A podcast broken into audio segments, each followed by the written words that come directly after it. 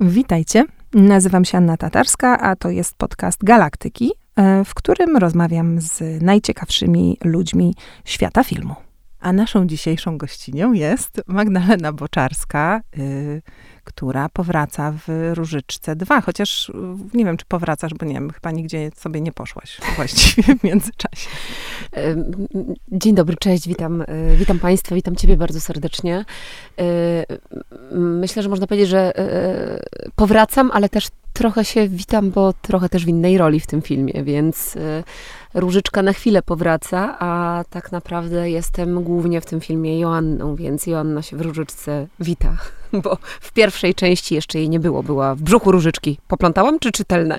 Nie, to się wszystko zgadza. Ty w ogóle masz, y, tutaj się w trzech osobach pojawiasz, w, można powiedzieć, w niemalże boskim y, kontekście w, w tym filmie. Oj, tak. Mhm. Właściwie w dwóch, ale można powiedzieć, że w trzech, tak. Tak, no to, to, to, to, to ciekawe wyzwanie aktorskie, ale o tym za chwilę. Ja chciałam zacząć od um, takiego spostrzeżenia, które mnie naszło dzisiaj rano, jak jechałam do studia tramwajem. Yy, minęłam yy, plakat filmu, bo już, już jest, jest. Y, twoja bohaterka siedzi tam w takiej karminowej sukni, e, z tyłu widzimy Janusza Gajosa. Trochę zabawnie to wygląda w kontekście plakatów wyborczych, które wisz, wiszą tak. wcześniej. Wiesz, to no daj, dam ci skończyć, bo chciałam też coś powiedzieć jeszcze. Ale, ale mi się to mhm. skojarzyło z czym innym, co mi uświadomiło, jak to mawiają mądrzy ludzie, tempus fugit, e, bo przypomniało mi się, jak wczoraj się przygotowywałam do naszej rozmowy i przyglądałam, przeglądałam plakaty różnych twoich filmów i zgadnij, na który plakat natrafiłam wczoraj wczoraj i bardzo się uśmiałam. Jesteś na nim z Izą Kuną. O, ja nie mogę. O Chryste, panie. No tak, to już wiem, o czym mówisz. To zamierzchłe e, czasy. Można powiedzieć, że te plakaty są bardzo od siebie różne. Mówimy o filmie Idealny facet dla mojej dziewczyny, tak. Mhm. Tak mi się to... Ale chodzi ci o to, że, y, że masz taki awers rewers na zasadzie podmiotowości, przedmiotowości, potraktowania tematu? Y, po pierwsze trochę tak. Pomyślałam sobie, że się zmaterializowałaś teraz tak na tym plakacie do, do Różyczki 2, co się zresztą już dzieje od, od dłuższego czasu i jak to się mówi, she's arrived, wiesz, tak już nie dekoracyjnie, tylko tak osobowościowo, obecnościowo. Y, po drugie, pomyślałam sobie, że strasznie się świat zmienił i że takiego plakatu jak tamten, myślę, że dzisiaj nigdy by, nigdy by nie zrobił, by tak, ale tak, jest tak. bardzo mentalnie w latach 90. jeszcze zakorzeniony i ty jesteś na nim w negliżu i biust twój zasłania rękami chyba właśnie Iza, Iza Kuna. Mhm. Czyli to jest taka... A przed, przed, przed nami siedzi Marcin Dorociński. Dużo się zmienia, ale też w kontekście y, twoich wyborów zawodowych i jakoś w ogóle wszystkiego. Mam wrażenie, że przeszłaś taką bardzo ciekawą e, fajną transformację. Tak mnie to ucieszyło. To w ogóle ciekawe, wiesz, że w tym samym roku, y, co film Idealny Facet dla mojej dziewczyny, który bardzo lubię i plakat był zupełnie mylący tropy, bo sam film w sobie jest bardzo y, bardzo fajny też, y, moje ulubione słowo też, jednak mimo wszystko z podmiotu bohaterką, chociaż mhm. taką trochę próbującą się jeszcze osadzić i, i walczącą o swoje. Natomiast y, w tym samym roku kręciliśmy pierwszą część Różyczki. Tak, mhm. więc to zupełnie takie dwie zupełnie różne produkcje. Ja mm, często powtarzam i, i y, czasami sobie myślę, że powinnam już zmienić to określenie, ale ciągle nie mogę znaleźć lepszego, że rzeczywiście ja mam szczęście do podmiotowych bohaterek. I, i to jest takie też moje główne kryterium w momencie doboru roli. Więc e, rzeczywiście od tej e, różyczki wszystko się tak potoczyło, że przyciągam takie bohaterki do siebie też. Niełatwe bohaterki, bardzo emocjonalne, które mi bardzo dużo też zabierają, dużo zostawiają, ale też dużo wymagają dużego zaangażowania i, i dużej porcji emocji. Nie inaczej było tym razem też. Ale mm, niełatwe emocjonalnie, bo, bo intensywne, y, bo inne, bo wymagające, jak Chodzi mi o to, że y, ja często powtarzam, że emocje są moją strefą komfortu, ale rzeczywiście przyciągam do siebie takie role, które zazwyczaj y, otwierają drzwi, które w normalnych innych okolicznościach są zamknięte za 10, na 10 spustów, za którymi kryją się dość mocne i skrajne emocje. Ja rzeczywiście, yy, i tak jest rzeczywiście, że prawie co rola to ona mnie absolutnie emocjonalnie przeczołga. Mhm. Yy, tak mam. Yy, z aktorskiego punktu widzenia oczywiście to fajne. Są też, e, płacę za to też ceny i koszty, bo, bo nie jest czasami taką rolę łatwo ze sobą zostawić. Ale to właśnie miałam na myśli, mówiąc o emocjonalności tych, że ich diapazon emocjonalny, to przez co przechodzą, jest dość angażujący.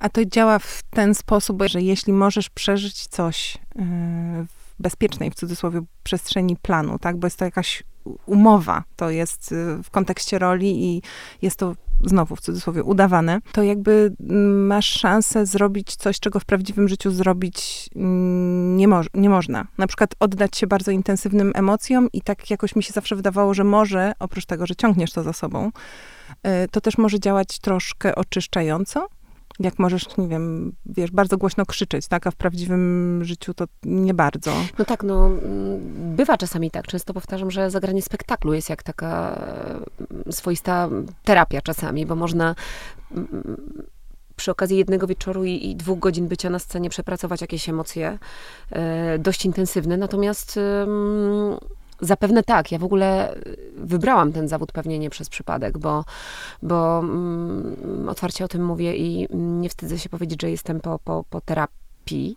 I też uświadomiłam sobie wtedy, że to, że ja przepracowywuję te życiorysy, że, że też jest to pewnego rodzaju pewnie też terapia, przepracowywanie innych schematów, innych życiorysów, innych modeli zachowań, ale to jest też coś, co mnie pewnie najbardziej w tym zawodzie fascynuje, że można żyć pożyczonym życiem innej postaci.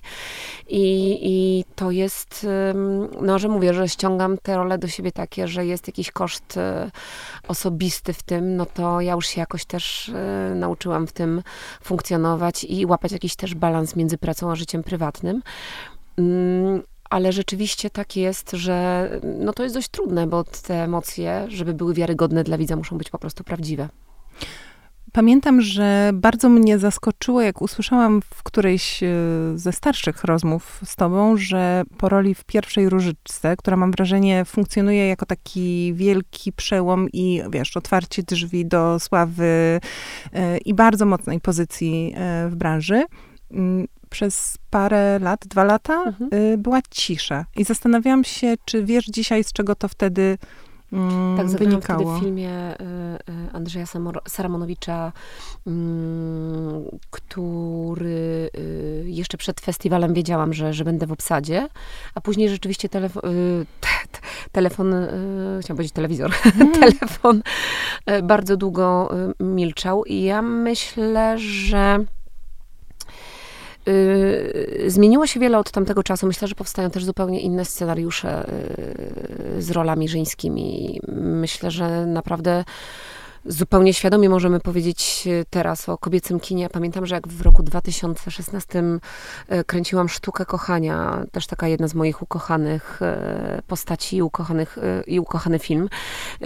I w 2017 roku uczestniczyłam w takiej dyskusji, kiedy mówi się o kobiecym kinie i y, to przyszło bodajże z Hollywood, takie kryteria, czy bohaterka ma w tym filmie imię i nazwisko, czy rozmawia w tym filmie z drugą kobietą i czy rozmawia o kimś innym niż główny bohater. No więc jak się spojrzy na te kryteria, no to to kino nie tylko w Polsce, w ogóle na świecie, ale bardzo się upomniało o po prostu opowiadanie kobiecych historii, opowiadanie świata z perspektywy kobiet. Hmm. I myślę, że też ten rok e, po tej mojej takiej mocnej roli, mówię w Różyczce pierwszej, ja ją tak odbieram, ja ją tak nazywam, dla mnie to było takie poczucie absolutnego, wielkiego szczęścia, że, że ta rola do mnie, do mnie przyszła. Wiem, że, bo to oprócz ciężkiej pracy trzeba mieć czasami troszeczkę, trochę szczęścia, y, to myślę, że dopiero tak naprawdę od tej sztuki kochania mogę mówić o tym, że pojawiły się takie role, które ja też sama zauważam, że ściągam takie bohaterki, że te propozycje po prostu są.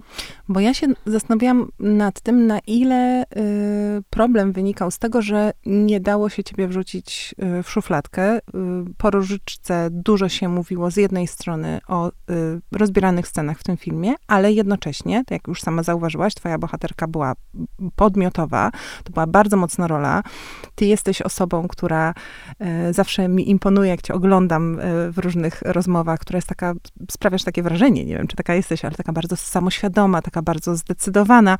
I mam wrażenie, że to był taki jakiś paradoks, że to jeszcze nie był moment, w którym ludziom się udawało to skleić, że można, wiesz, być że, że to było jeszcze to albo, albo, nie? Że albo grasz dziewczyny, które się rozbierają na przykład na, na ekranie, albo jesteś poważna.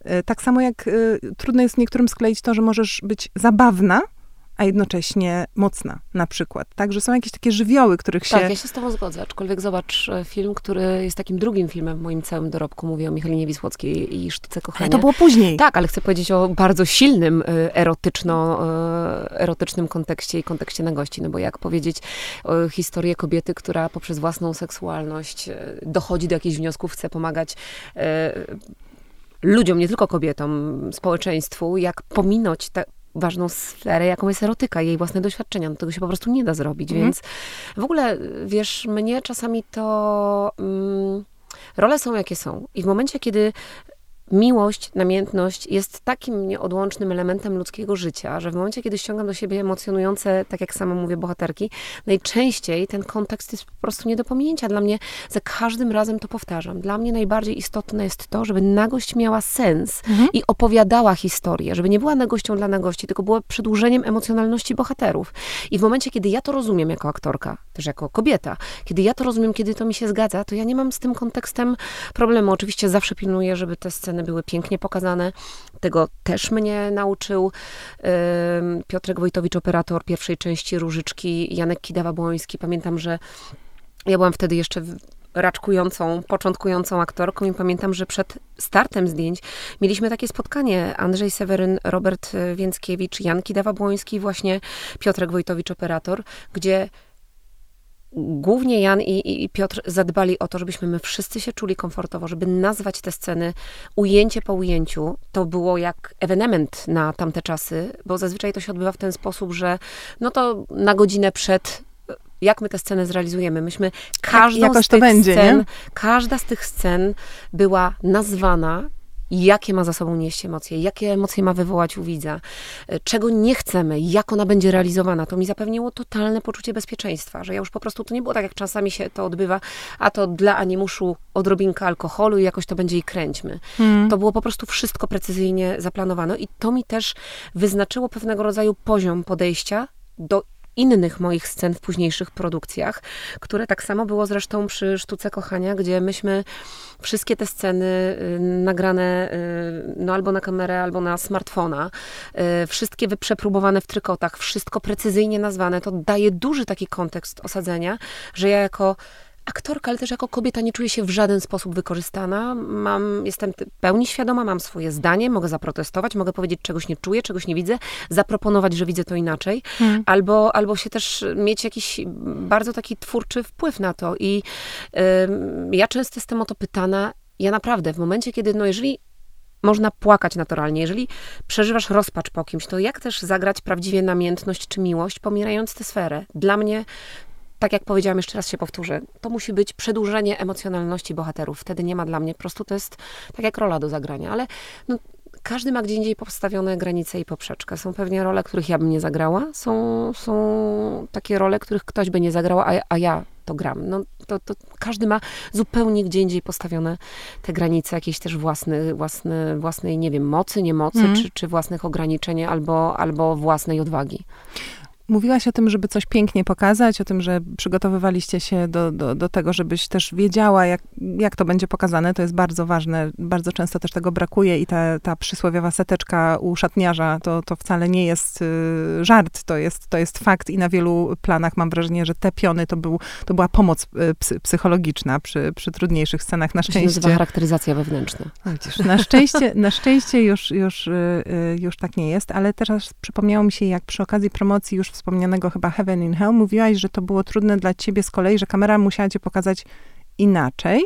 Chociaż ja oglądając ten film wcale nie zauważyłam tego szukania zmarszczek, muszę przyznać. Ja tak nawet na żywo, to nie wiem, musiałabym balupę y, mocną jakąś znaleźć. Mi chodzi ale... też o to, że obsadzono mnie w roli, e, powiedzmy, tutaj akurat fizyczność e, była też istotna. Obsadzono mnie w roli kobiety, w której może się zakochać atrakcyjny o 15 lat młodszy mężczyzna. I z jednej strony mówiono mi, jesteś atrakcyjna, ale z drugiej strony cały jesteś czas starsza. mi, ale z drugiej strony cały czas mi przypominali, ale twój zegar tyka, jesteś po 40 i to już jest ten czas, więc też e, bilans emocjonalności, który wyniosłam z tego filmu, też to, to była taka pierwsza moja refleksja taka upływającego czasu.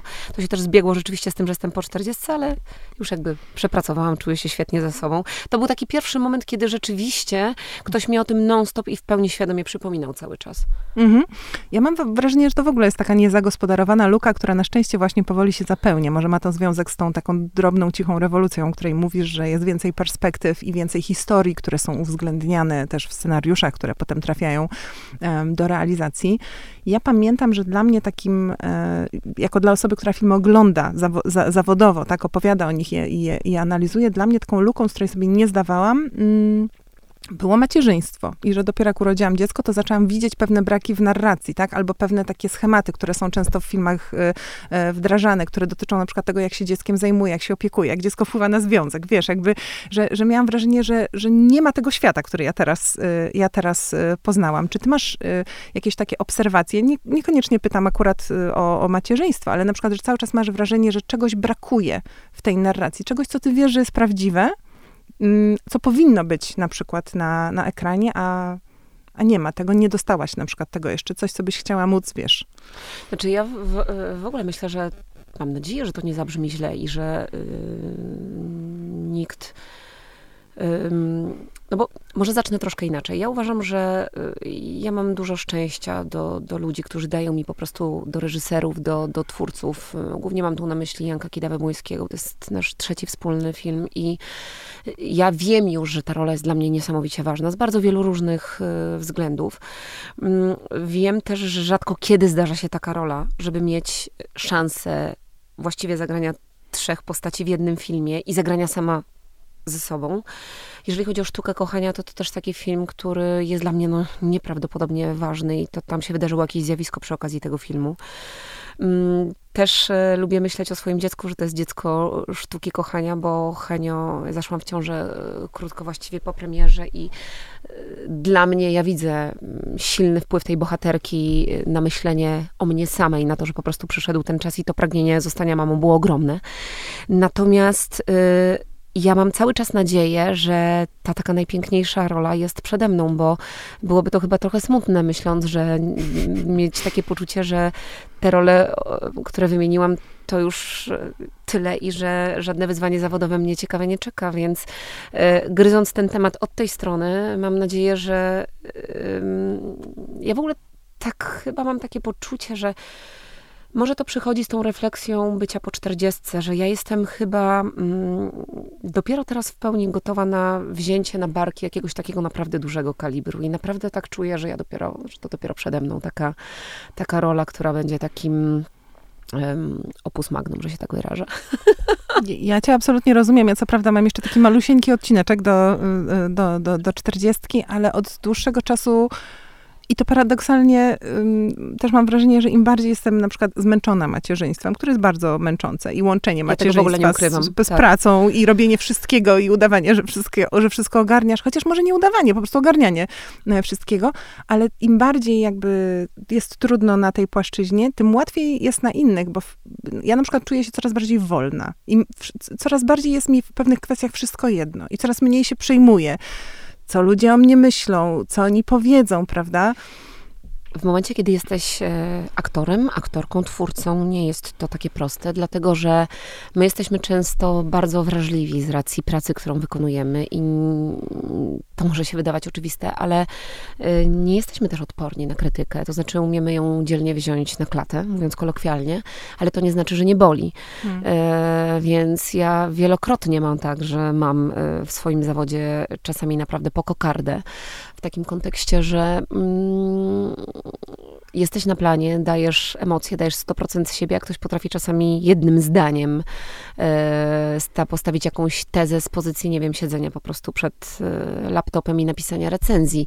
Więc e, oczywiście one potrafią skrzydlać, potrafią też, oczywiście trzeba w tym wszystkim znaleźć e, zdrowy balans we wszystkich pochwałach i we wszystkich krytykach, jakie, jakie się dostaje i, i traktować je jakoś konstruktywnie.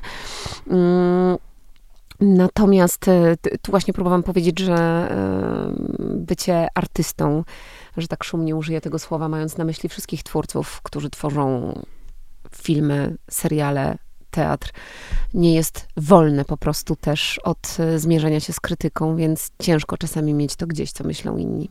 Mm.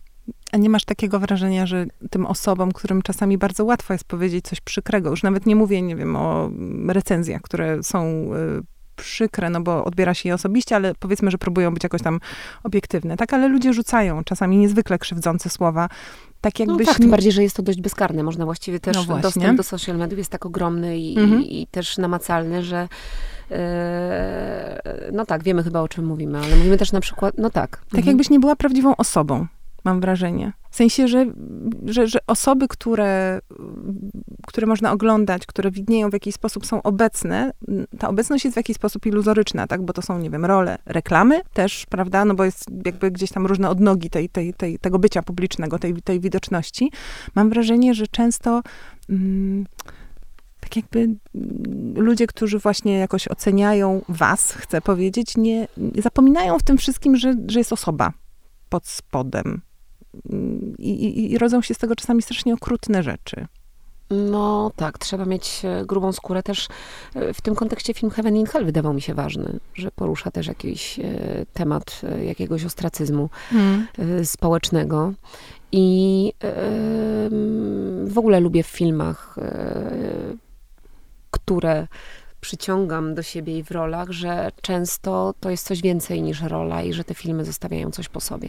Hmm. Tutaj w Różyczce 2 pojawia się bardzo silnie zaznaczony wątek społeczno-polityczny, powiedzmy. I zastanawiam się, czy dla ciebie, jako osoby, która prywatnie jest też wrażliwa e, społecznie, czego niczego nie ukrywasz, e, absolutnie, co mnie też bardzo cieszy, bo niektórzy to ukrywają.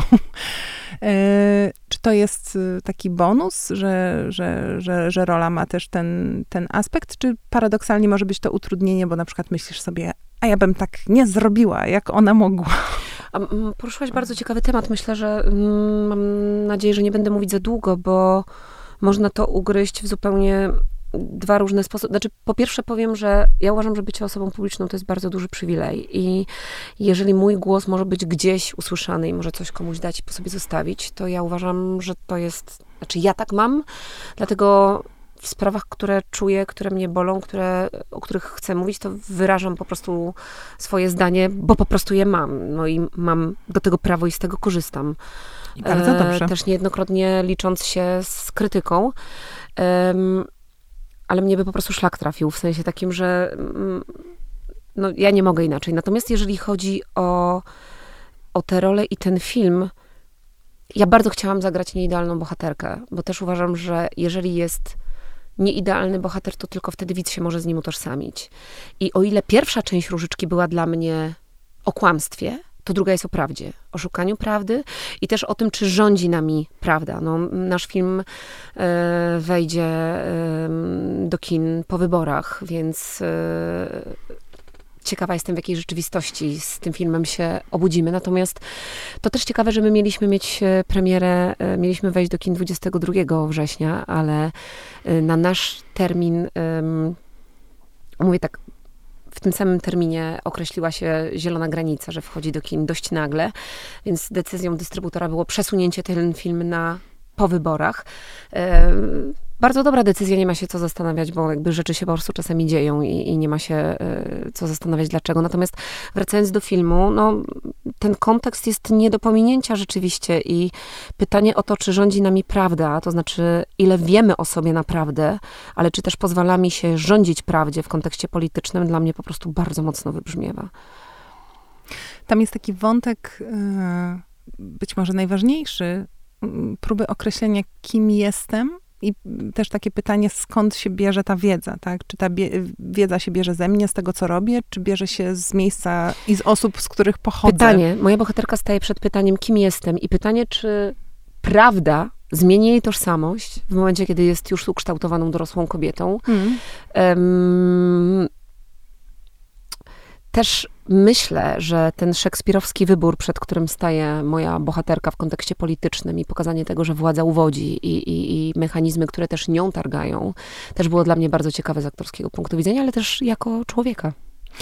A ty na przykład wierzysz w takie rzeczy, jak y, to, że na przykład, nie wiem, trauma zapisuje się w genach? W, w to przekonanie, że to, kim jesteśmy, jest zbiorem wspomnień? Chyba, chyba w to wierzę, bo um, usłyszałam kiedyś takie powiedzenie, że wszyscy jesteśmy ofiarami ofiar. Um, y, jak popatrzę na swoją rodzinę, a zacznę szukać na przykład przyczyn w II wojnie światowej. Mój dziadek był żołnierzem cichociemnym i wojna bardzo silnie się w nim zapisała, co jako dziecko też byłam tego bardzo świadoma i, i bardzo, bardzo dużo z dziadkiem rozmawiałam o historii, o jego przeżyciach. Ale to się musiało też zapisać e, w moim tacie, co za tym idzie, musiało się to gdzieś zapisać we mnie i e, te lata, które upłynęły, jak tak na to spojrzysz, wcale nie są takie odległe. Ja myślę, że wiele czytam w swoich zachowaniach, w swoich traumach, w swoich fobiach. Czytam wiele analogii, stąd też decyzja o terapii, ale to przyszło dopiero też w momencie, kiedy zostałam mamą, bo ja po prostu chciałam w którymś momencie w miarę możliwości na tyle, na ile dam radę to uciąć. Mm. No, ale też I wtedy... też mhm. widzę w tym duży pomost z naszym filmem. To znaczy, nasz film też jest o rozliczeniu międzypokoleniowym i o tym, że nasze decyzje mają wpływ na życie naszych dzieci i że kiedyś za każdą decyzję przyjdzie nam zapłacić cenę. No tak, i nie możesz być rodzicem, który y, mówi jedno, robi drugie. Dokładnie tak. A to jest chyba najtrudniejsze, muszę przyznać, y, w tym wszystkim. Y, czy ty jesteś taką, taką duerką, taką osobą, która zawsze musi mieć wszystko, wiesz, dopięte, zrobione, Jestem sama, sama? totalną perfekcjonistką. Uczę się naprawdę sobie odpuszczać. O nie! Mm. A jak, jak, jak idzie ta nauka? No czasami jak po grudzie, czasami lepiej, ale... i mam permanentną potrzebę kontroli. Jestem takim kontrol freakiem, a szczególnie jeżeli chodzi o pracę. Ale tak 1-10 w skali, to gdzie jesteśmy? Mocne 7. Ojej, tak, to rzeczywiście, to rzeczywiście. A dlaczego w takim razie nauka odpuszczenia jest, y, jest istotna? No, żeby też czasami samej siebie nie zamęczyć, nie? I też wszystkich y, wokół. Ale jeżeli chodzi o pracę jeszcze, o ile w życiu się uczę odpuszczać i to też, y, no, wiesz, y, ja mam dość intensywny egzemplarz, mówię o swoim synku, więc uczę się permanentnie odpuszczać jemu i sobie, mhm. ale jeżeli chodzi o pracę, to jestem, no, jestem totalną perfekcjonistką. No ale może to dobrze, bo też istnieje taki stereotyp i mam wrażenie, że on ma płeć, że wiesz, jak facet chce mieć kontrolę, tak, i sprawdzić, no to dobrze, profesjonalista. A jak babka, no to chyba trochę przesadza. Czy to już nie do końca? Wiesz co, ja chyba mam coś takiego, że jak mnie wypchną y, drzwiami, to wejdę oknem. Ja, śmieją się ci, którzy ze mną pracują, że czasami tak dopnę swego i tak będę. Jeżeli jestem przekonana o swojej racji, to będę do tej pory drążyć, aż znajdę sposób na to, żeby, żeby gdzieś y, tą swoją rację zrealizować. Więc e, tak, chyba tak. No ja myślę, że, że jestem perfekcjonistką. Myślę, że to jest o mnie. Ale myślę, że w tym wszystkim musisz być y, nie taka straszna, bo pamiętam, że oglądałam kilka takich making-offów e, z twoich planów i y, wygląda na to, że wzbudzasz jednak wśród, swoich współpracowników y, ogromną sympatię, szczególnie tymi artystycznymi wykonami piosenek rockowych. Byłam pod wrażeniem. Muszę przyznać, te choreografie są bardzo zaawansowane. Wiesz co, no bo ludzie z filmu stają się też w którymś momencie twoją rodziną i to jest, to jest tak, że no ja chyba pozwalam sobie na to, żeby przy tych ludziach być po prostu sobą, bo też e, wiem, że wtedy wszystkim nam się ze sobą lepiej pracuje w momencie, kiedy, kiedy nie udajemy kogoś, kim nie jesteśmy, bo to jest często bycie po 14-15 godzin razem, często w zimnie, w trudnych warunkach, każdy ma trochę gorsze momenty, więc staramy się wszyscy być dla siebie wsparciem, bo ostatecznie uważam, że mm, Krystian Lupa, z którym miałam zajęcia w szkole teatralnej, powiedział, tyle ugrasz, na ile ci partner pozwoli. I dla mnie to ma też szeroki kontekst, bo tym partnerem są dla mnie ludzie w pracy. Wszystkie, wszystkie piony. Mhm.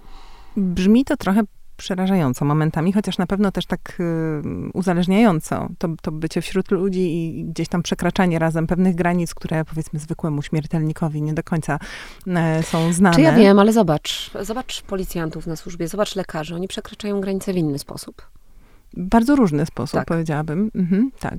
Mhm. Jest parę zawodów, które naprawdę mają adrenalinę wpisaną i przekraczanie granic wpisane jakby w swój status. No dobra, ale też czasami trzeba odpuścić i odpoczywać. I jak u ciebie się łączy, mam nadzieję, że to jest w ogóle instynktowna potrzeba, żeby czasami sobie odpuścić i nie robić nic z takim FOMO, że tak powiem, że coś ci umknie zaraz, że nie wiem, że... No właśnie pierwszy raz chyba w swoim życiu mogę powiedzieć, że ten rok jest rokiem odpoczynku i przerwy. Ja oczywiście, to nie znaczy, że ja po prostu nie mam nie na planie, ale gram, pracuję w teatrze, mm, mam też kampanie reklamowe, staram się też mieć wpływ na to, w czym będę grała w, w przyszłości i trochę wykorzystuję ten czas, żeby e, e, zająć się różnymi projektami, które mi chodzą po głowie, e, filmowymi i, i, i realizować te marzenia, żeby mieć na to wpływ i, i też kreować te historie. To nie znaczy, że ja nie pracuję, ale jeżeli chodzi o bycie na planie, to to jest rok odpoczynku. Ale umiesz tak, tak naprawdę szczerze. Jesteś w domu, nie wiem, czytasz książkę, y, a tam się pojawia informacja. Czytanie książek to jest taki komfort, że nie pamiętam, kiedy ostatnio przeczytałam książkę od początku do końca, bo ja czytam książki, ale na użytek swojej pracy. Mhm. Więc y, one bardzo często też są wciągające, niemniej jednak nie traktuję to jako takiej rozrywki, że sama dokonuję wyboru i sięgam po to, po co chcę. Ja gdzieś na 150 i 200 stronie zazwyczaj i jakoś to tak się dzieje, że myślę sobie, za chwilę do niej wrócę i potem mhm. do niej nie wracam, więc odkąd się pojawił Henio, to myślę, że jeżeli ja przeczytam jakąś książkę od początku do końca, nie przy okazji pracy i przygotowywania się do roli, to myślę, że wtedy powiem, to był odpoczynek. No ja Coś się wydarzyło. Ja cię bardzo dobrze rozumiem. Ja mam rozczytanych jakieś y, pięć y, mniej więcej książek i szczerze wątpię, żebym je wszystkie y, skończyła. skończyła ale zaczęłam, więc myślę, że też daję sobie za to, za to punkt. Y, a powiedz mi, y, no bo na pewno czytasz książki Heniowi. Tak, Jaka absolutnie. jest twoja ulubiona y, rola z książek? Bo założę się, czytasz, interpretujesz, to jest super sprawa, uważam, jak czytamy dzieciom, też można tam odkryć Wiesz całkiem co, nowe też, światy. mamy swoją ukochaną bajkę, którą po prostu, która trwa, którą my improwizujemy i mu opowiadamy. O. Są w niej bohaterowie. I myślę, że to jest taka ulubiona e, historia Henia, która się jakoś z życia wzięła i, i, on chyba najchętniej słucha tych bajek, które są improwizowano, zmyślano, kreowano, opowiadane. Często sam wymyśla, co chciałby, żeby się w nich znalazło. Więc e, to jest jego ulubiona historia. A jeżeli chodzi o książki takie, wiesz, czytane, no to było, przerabialiśmy wszystko. I Pucia, i Kicie Kocie, i Skarpetki Oczywiście. ostatnio na tapecie, także E, także trochę tego jest. Słuchaj, skarpetki są lekturą w klasach 1-3, więc bardzo dobra, e, bardzo dobra Uwielbiamy. Skarpetki. Tak, dla, dla niewtajemniczonych to jest taki cykl e, książek. Nie chodzi o skarpetki na stopach, chociaż one tam grają główną rolę i są... Nie, nie... Chodzi o skarpetki, które ośmielają się żyć własnym życiem i sięgać po marzenia i uciekają z mieszkania spod pralki, bo nie chcą być na stopie, tylko chcą po prostu przeżywać przygody. I się gubią, czyli zazwyczaj jest to jakaś jedna skarpetka, albo lewa, albo prawa. Gubią się, ale potem się odnajdują. No, ale poza tym, wiesz, bardzo to lubię, bo żyć. komu się nie gubią skarpetki i wszyscy się zastanawiają, gdzie one są, a ta książka daje na to odpowiedź. Po prostu idą w świat i spełniają swoje marzenia i mm, przeżywają przygody.